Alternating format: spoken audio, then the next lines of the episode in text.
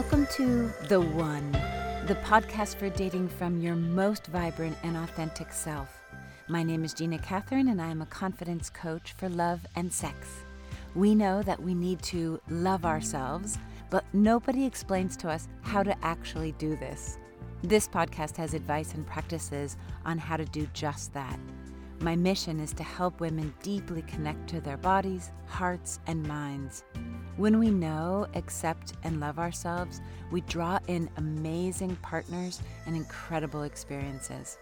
I offer these words from the perspective of a usually straight, cisgendered, divorced, middle aged white woman. It is my heartfelt hope, though, that there are nuggets for anyone to use in their sex, love, and relationships. In this podcast, I will invite you to let go of the piece of you that hopes for love but is skeptical and ask you to believe and take action in dating from a place of deep self worth. The one exists, and they are you. With that, let's dive deep into this week's episode of The One.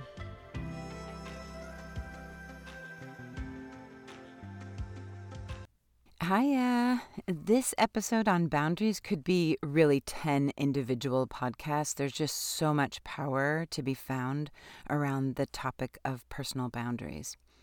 So, dating can feel like a nonstop assault on our energy unless we can set boundaries that feel good to us. Boundaries are important to create a space for fun and just to get curious and grow. Having really good boundaries helps you feel safe and loved in your creative space no matter the outcome of any date. And so, creating and honoring your own boundaries is building and keeping great relationships. It's not about battling or enforcing, but it's about going to the wall for yourself over and over again. And so, try to think of boundaries not as aggressive or like what you with a, a sword and a shield, but it's just about creating a space for real love. It's building, it's not blocking. So, getting that mindset shift around boundaries from being blocks to being invitations is really key in setting good boundaries. So, there are loosely three categories of boundaries. The first is physical boundaries. This is everything from your comfort with holding hands on the first date to sexual contact to honoring your own need for sleep and nutrition. And then we have resource boundaries.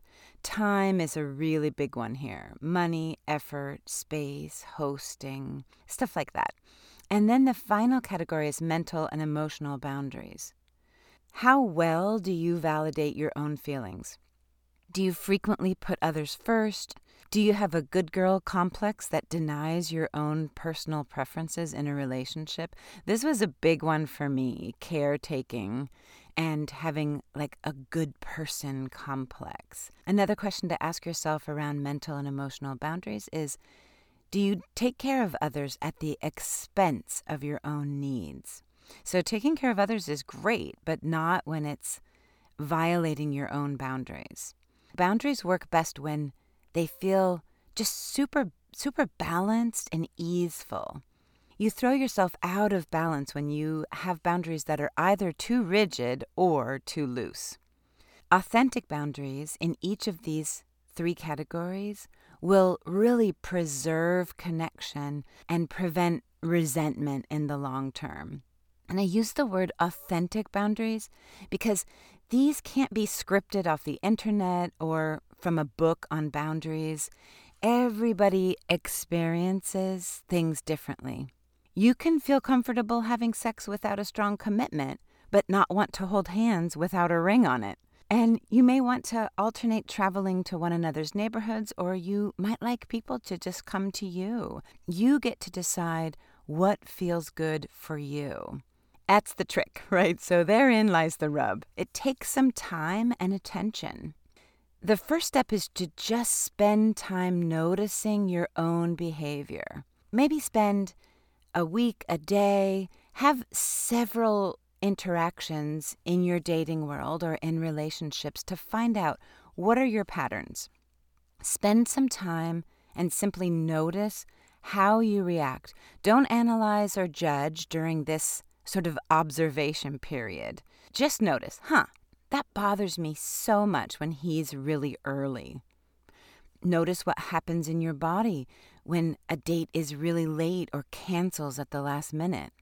What feels good or bad around cooking a five course meal for a date, but not ever really getting cooked for in return? Do you have the odd block in your throat when someone wants to have a nightly call? Your body holds so much wisdom in getting clarity around your boundaries. After spending some time simply observing your patterns and feelings, then write them all down. So, for example, I feel disrespected when he ordered my drink for me without consulting. I pace around a lot and cannot focus when one of my texts is read but not answered within an hour. I worry when left unread. It feels like anxiety. So, just writing down the actual occurrences and then flip them to what would feel good. So, in other words, this is not a complaint list, it's digging out what you didn't like so that you can find what you do want. So, I will let dates and partners know that my drink order might change as my mood does. I will ask not to be left unread. Say these statements out loud. Often saying the boundary you would like to have out loud helps you to know what your reason for not having a boundary is. It's because we have a reaction. It's like yikes or no, no, no, no, absolutely not. So take the example of not wanting to be left unread when texting. It feels like shit to you. It just does. You want to be chill, but it just feels bad. What you want is to ask for a quicker response. Say out loud to yourself, I will ask not to be left unread. Then pause and listen. Did your face draw in when you said this? Did your shoulders scrunch up next to your ears? Did you shrink? If yes, take a breath in through the nose and exhale fully. Ask your face, shoulders, body, tell me. Other ways of getting a response if something does not come up when you ask, tell me, is if I say this to a love interest, what are you worried will happen? What are you protecting me from? So you're speaking directly to the part that kind of contracted, that really scrunched up, that felt like, oh God, no. So what are you protecting me from? What is the worst thing that can happen? And then listen again for the answer. Try to let the answer come from the tight or hot place in your body it takes some practice. It might feel a little bit hokey at the start, but it's such a valuable skill as you grow into it.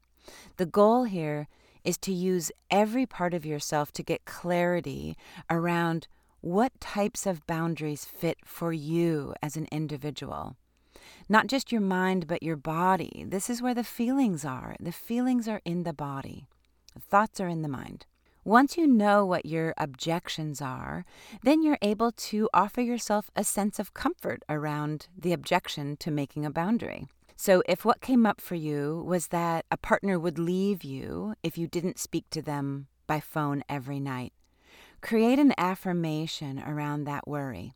So, for example, it is safe for me to spend a night without my phone. My partners will honor my need for time alone. Or, I am lovable without cooking five course meals every night. One thing I really love, this is like such a golden practice, is I suggest that clients write up a dating bill of rights. So you're going to write out your list as a woman, a human, a person.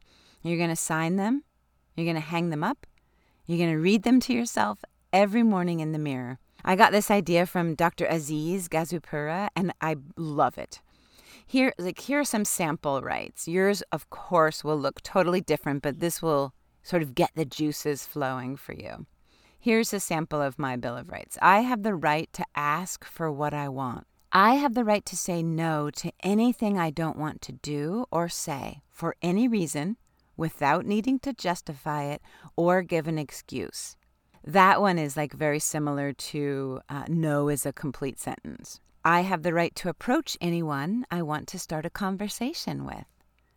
I have the right to change the subject or end the conversation whenever I would like. I have the right to ask why and negotiate if someone in- initially says no to me. I have the right to change my mind. I do not always need to be logical and consistent. I have the right to make mistakes, mess up, or otherwise be not perfect.